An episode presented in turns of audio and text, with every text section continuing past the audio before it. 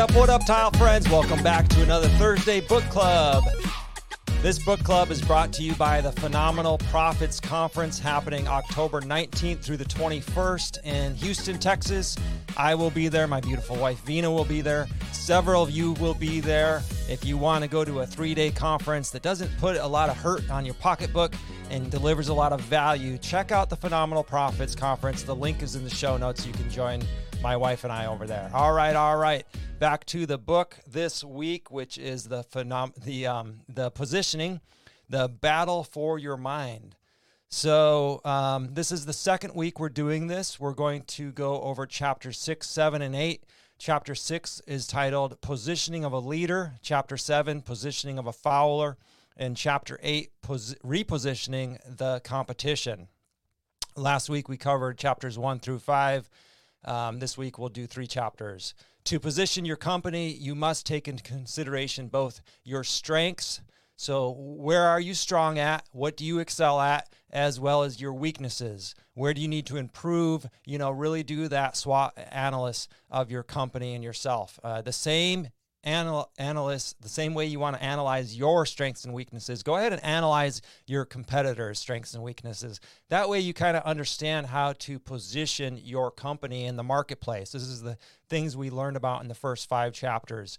Positioning is going to assist you to not only attract, you know, just customers who are going to purchase from you one time, but also, you know, the clients who they come back, you know, they continue to purchase more and more tile from you, more and more products.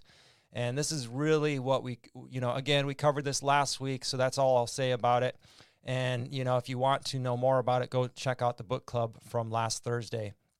Chapter 6 we'll get into right now. This is called Positioning of a Leader, you know. And again, last week we learned about companies like Avis and 7 Up. So they were not leaders, but they were kind of the second on the ladder, the second run. They were number 2. In fact, that was Avis's claim to fame. We are number 2, and we try harder. And 7 Up said, you know, we are the Cola. So in other words, they were positioning themselves against their competitors in a very healthy way, a way that really boosted their sales. And we talked about this last week more. But a lot of you are saying, I don't want to be number 2, Luke. I want to be number 1. All right. Well, let's talk about it. You know, how do you position yourself as number 1, as the leader? Well, of course, the easiest thing to do that would be to be the first person there, the first company to the marketplace. However, you know, you might say that's impossible. Well, is it really?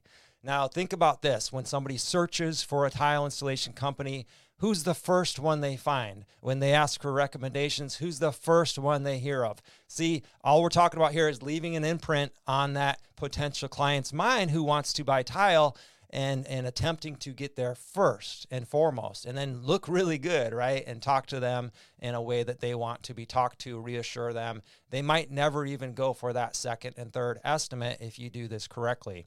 So that's the quickest and the best way to be number 1 is just to be number 1. And, you know, we gave examples over the course of time, but as the good book says, you know, to the writing of many books, there is no end. And everything that's been written about has already, you know, you cannot, I forgot the scripture, but you cannot write something that hasn't been written about, was the gist of it, because it's already been written about. Companies already been doing it.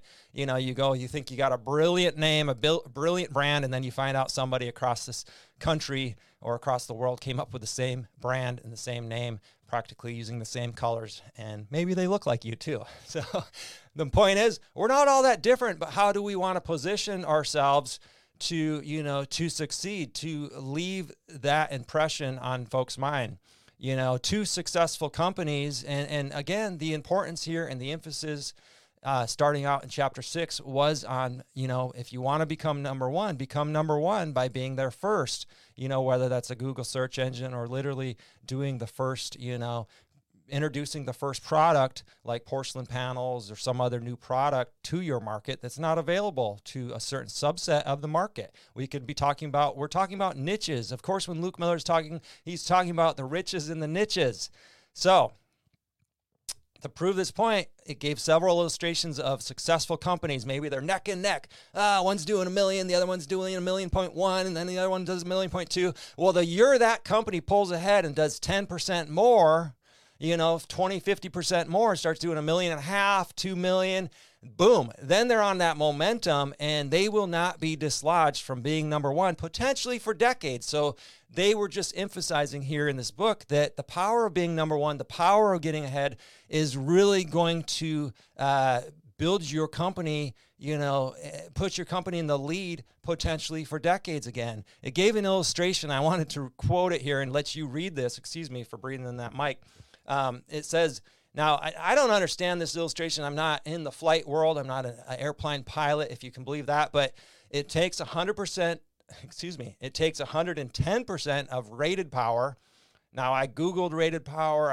I spent 10 minutes doing it, and then I just gave up. Maybe there's a pilot out there who can explain this. But it takes 110% of rated power for a jet to get its wheels off the ground. Yet, when it gets to 30,000 feet, the pilot can ease the throttle back to 70% and cruise at 600 miles per hour. So here we go. From zero to flight takes 110% of their rated power. I don't know that rating. I don't really know this world. But I can imagine that, hey, you're going full throttle and then you're in the red is kind of what I'm thinking, is like you're in the red, bring it back down to the green, but it has to be in the red for a certain amount of time. And that's the way I took that. Now, you might feel like that, right? You might feel like that airplane who is in the red for maybe months and maybe some years while you're building your company. But guess what?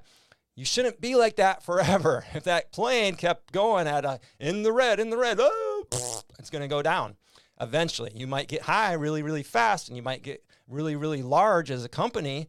But eventually, if that engine burns up, not good. So what are some strategies for maintaining that leadership once you put the work in, once you've done 110% of the work, and put 110% of your effort into it?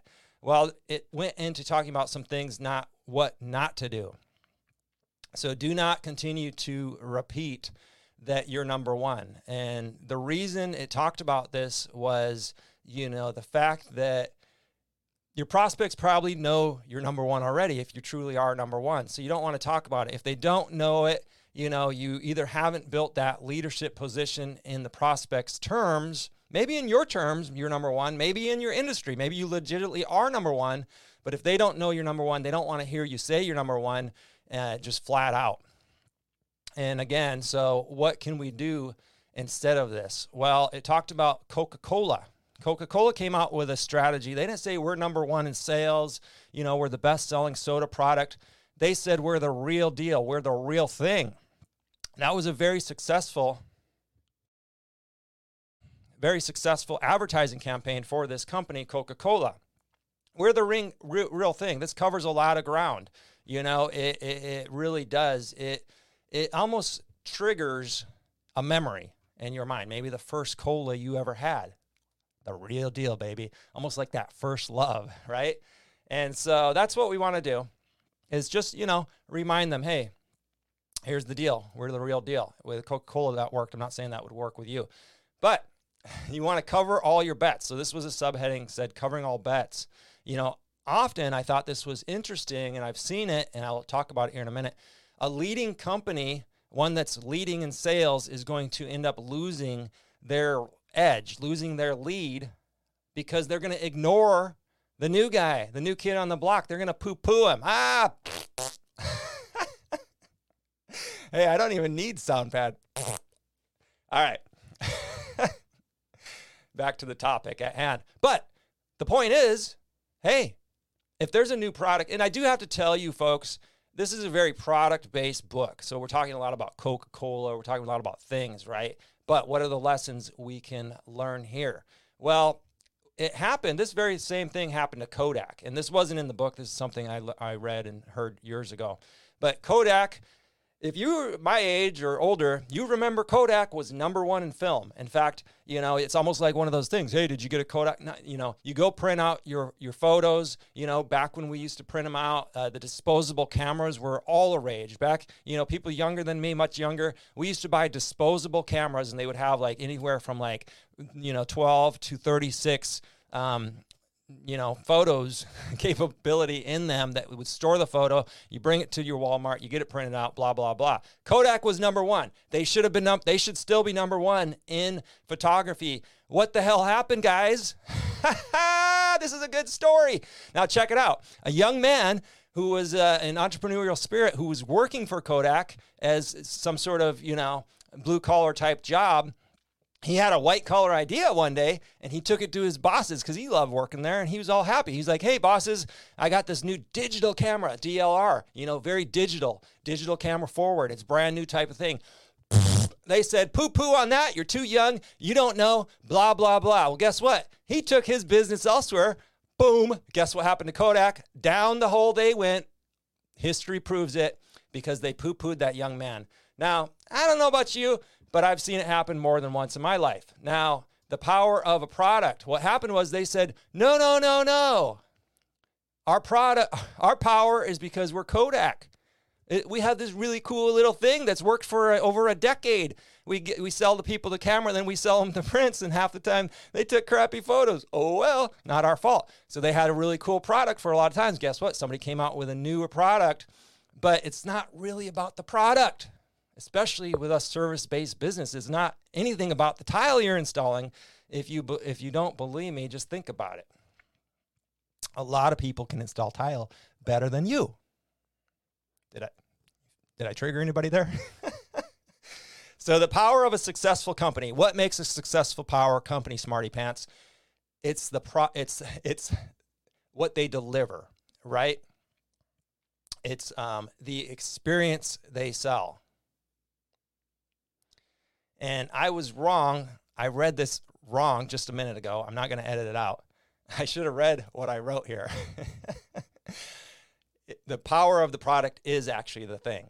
A company thinks that their organization or brand is actually the thing that makes them successful. Hey, we're Kodak. We don't need anybody else. We don't need a new product because we're Kodak. Well, it's actually the product that would have kept them in business today, and it was their ignorance about the new product. What happened was a young man who was working for Kodak came to Kodak and said, hey, I've got this new product. It's a digital camera. Let's go in on it. Can you fund it? Can you support it? I've got these legal contracts. It's my idea. Well, he took his idea elsewhere when Kodak poo-pooed his idea. To this day, Kodak don't know much about them, don't really hear about them. They're probably either bankrupt or, on their way to kind of, just cruising along in the, they found their little area. But they're not what they once were. So the power of a product is really the power of a company. A successful company comes from the product they deliver. Yes, your tile installation has to be pristine, but guess what? A lot of people can do pristine tile installations. Hopefully I didn't trigger too many of you, drive you off the road right now. But let's face it, when you think you're the best, there's always somebody better. And so, it comes from the tile installation, but it's really the experience because on a local level, yeah, they want to hire whoever's the best, but they really want to feel good about having you in their bedroom. I was talking to my friend Ben Santos the other day. He said, look, I asked people, hey, when it's in their bedroom, if it's in their house, it's already personal enough. They're going to be gone all day. They have strangers in their house. You put it in their bedroom next to their lingerie drawer, all that stuff. They really want to feel comfortable with you. Yes, the product matters, the experience, the whole package for our service-based companies. This was talking a lot about product-based businesses, like, if you're selling apples or whatever, hot dogs. So stop relying on yourself solely to run it because you cannot deliver a great experience. Even if you're the most amazing, even if you are the best tile installer in the country or in the world, you still are going to have trouble delivering an amazing experience from the start to the finish unless you kind of embrace some help. Whether this be subcontractors or employees or, administrative type people to take up the slack where you're not really so strong. And so in chapter 7, we talked about positioning of a fowler. You know, so can you position your company to be number two? Yeah, we talked about it earlier. Avis was number two, you know, Seven Up had a different position. So you can find different positions, because after all, what works for the leader doesn't necessarily work for a follower. Why? Well, when a follower just copies the leader, the book describes this as a Me Too response. And that was really, you know, quote for quote there. I really tried to read that one for you. So don't allow on just yourself, you know, to do that. What you want to do is, you know, start working into a turnkey business. You know, this is why you want to start working into a turnkey business, because you cannot rely solely on yourself to run it. This is actually why I'm so excited about the Phenomenal Profits Conference right up here. Excuse me. The Phenomenal Profits Conference, the number one thing they do is, yes, they teach you how to run your numbers. The theme is profits. The theme is numbers. That's why this is such an impactful one. In 3 months, they're going to have another one. It's not numbers. It's not profits. So this is the one for profits and numbers. But what they talk to you about is putting systems and building systems and hiring people and getting your point. You know, the whole Howard Partridge's main kind of goal with his small collar, you know, blue collar businesses that he helps is to get them profitable. Yes, but turnkey, get them turnkey. So that's what we're talking about. It goes along with the book. I thought I would mention it. And then we move into chapter 7, you know, positioning of a leader. So positioning of a leader, you know, again, I already said what works for the leader doesn't work for the follower. So when you want to talk about positioning of a follower, you kind of want to talk about some different things. And there's some reasons why products fail. This chapter went into, you know, the follower who attempts to beat the leader at his game, you know, is going to spend way too much valuable time and energy focused on that leader. Think about it. If you focus too much on your competition, I know I told you earlier, understand your competition, but there's a difference between understanding your competition and just focusing on them and just getting in that tunnel vision, because then you might have a really tough time thinking about your business and your clients if you're thinking about your competitor's business and your competitor's client. Now, here's a saying. Now, I want you to listen for this one right here. Chercher le créneau. I'm not French. I can't say that as well as she could. Let's hear it one more time there. Chercher le créneau. Chercher. Chercher le créneau. Okay, what is chercher le créneau? Chercher le créneau, that is a French saying that means look. Chercher le créneau. Look for the hole. All right. How do I look for my hole? To find that hole, you must have the ability to think in reverse. You got to think different against different than everybody else. You got to be willing to go against the grain a little bit. If everyone else is going east, maybe you should go west. Hey, it worked for Columbus. It worked for Columbus, right?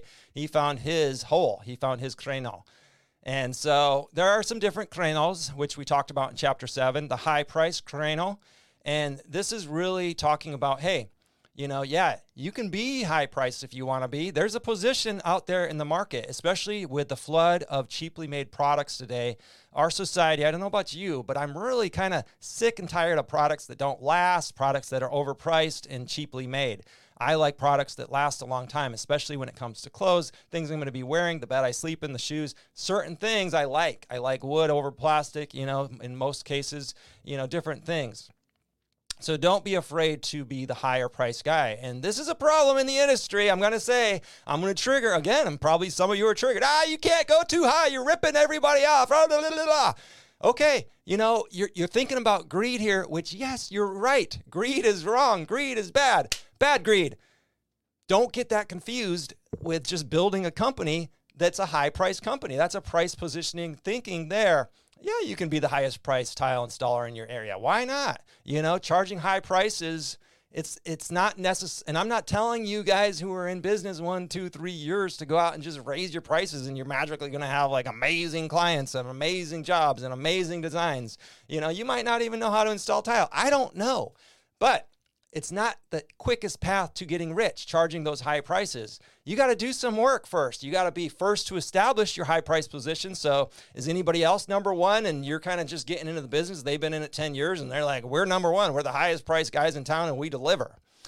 Might not be the best strategy. So but the good news, most people are doing the opposite, right? They're going east and I want you to go west. So you might be able to be number one in that category pretty easy no matter where you are. But you're going to have to establish that position early on. You're going to have a valid product story. In other words, why the heck are you so high priced? And the third thing you're going to have to do is exist in a category, sell something where consumers are receptive to a high price brand. You know, that's the secret to establishing your high price. Number one, establish your position early on with a valid product story. And combined with a valid product story, I wanted to say, and a category where consumers are receptive to a high-priced brand. You do those three things, and yeah, why not be the most high? I don't know, highest price. I don't know, you know. Establish your high price, you know, before you get on the phone with these folks, though. They should be calling you expecting a high price.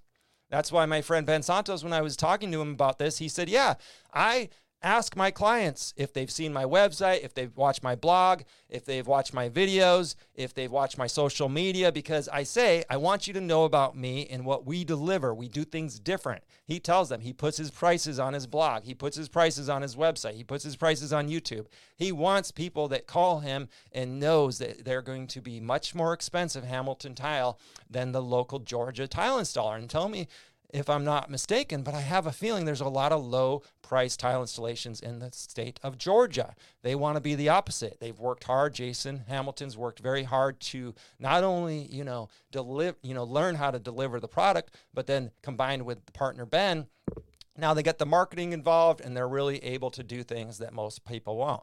Well, what if you don't want to be the high price, you know, find that high price hole? Well, you can find the low price position. This can be a very profitable position. I don't talk a lot about this because I don't know a lot about it. I was never a commercial installer. I never really worked in volume. When I did, I dabbled, didn't really enjoy it. You know, it wasn't for me, the high pace, you know, the competitive attitude. But I've highlighted several commercial installers over the years. You can find them like Malcolm Campbell in the podcast.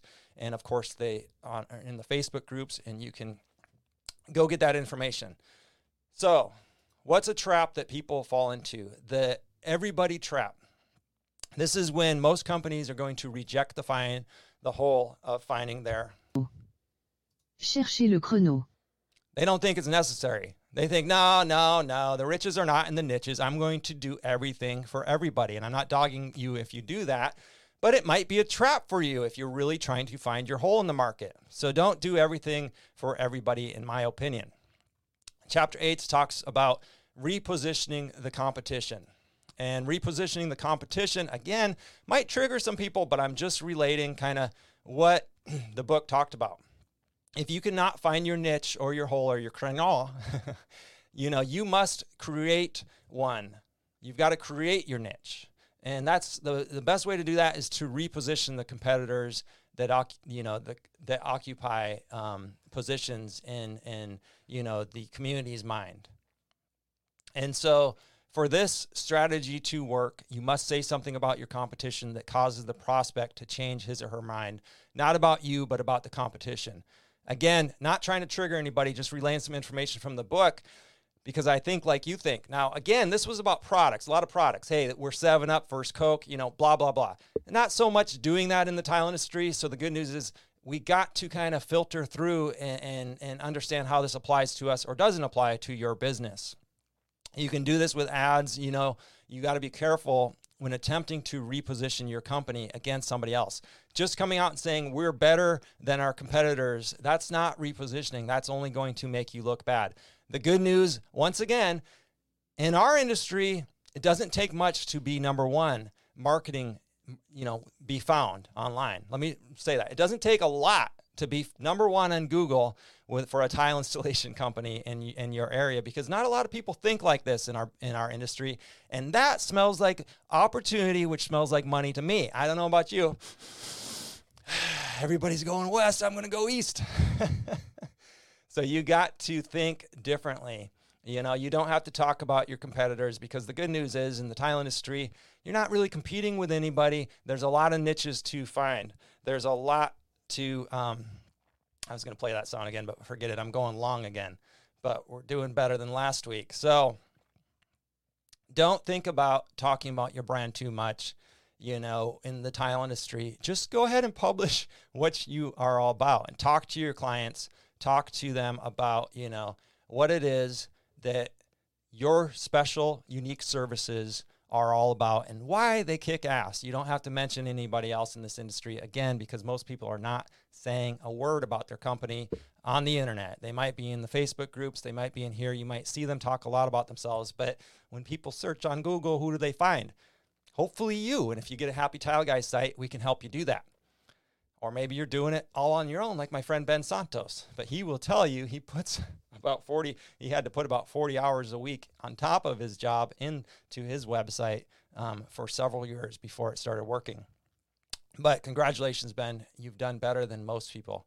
That's it for this week, 25 minutes. Thank you for listening. Once again, if you want to go to the Phenomenal Profits Conference, check out the links in the show notes, wherever you're watching or listening to this episode. Tile friends, I love you. Stay positive out there. There's a lot of nonsense in the world. A lot of people saying a lot of crazy things. But I want you to stay positive because positivity brings and breeds results and success. That's all I got. What are you doing? We'll talk at you later, pal friends.